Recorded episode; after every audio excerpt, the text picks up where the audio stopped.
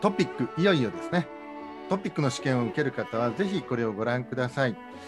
言いたいことね、2つなんです。1つ目はトピックは特別なことじゃない。だからね、特別に考えて、その朝から精をつけなきゃって言って、今、普段食べないようなものを食べたりね、そんなことする必要全くなくて、いつものように受ける。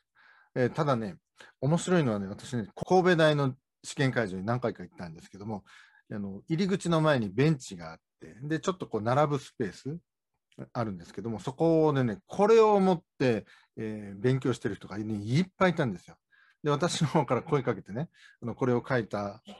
著者なんですけど、記念にサインさせてもらっていいですかって言って、何人かにサインしたんですけどね、これのね、えー、書き方じゃなくてね、あの単語集、表現集を見る。えー、それはね、瞬発力につながるんですよ。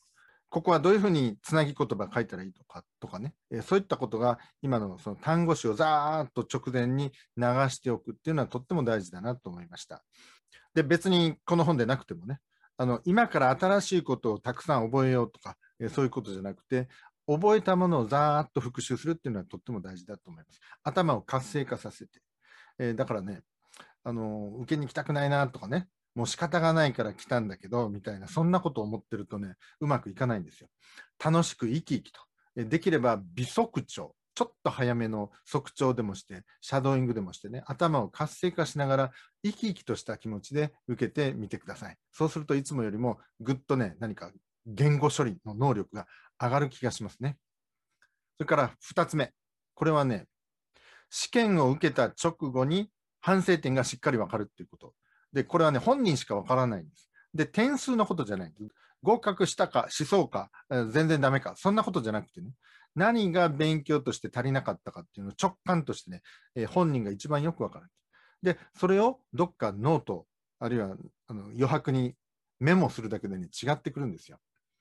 で、これがね、もう帰ってビールでも飲んでしまうとね、ビューンともう下がっちゃうんです。で、次の日になるとね、もう忘れてしまうんですよ。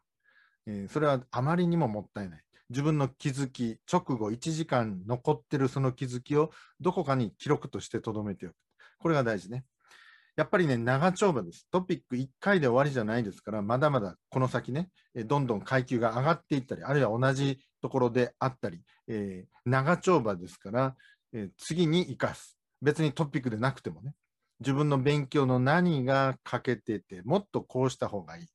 あるいは韓国語学習に対する自分の基本的な姿勢のようなものもやっぱり直後1時間で全部残ってますからそれをぜひ記録に留めてください。まあこういうことを繰り返してるうちにねそんなに遠からず皆さん望みが叶うと思います。ぜひしっかり楽しんできてくださいね。ファイティン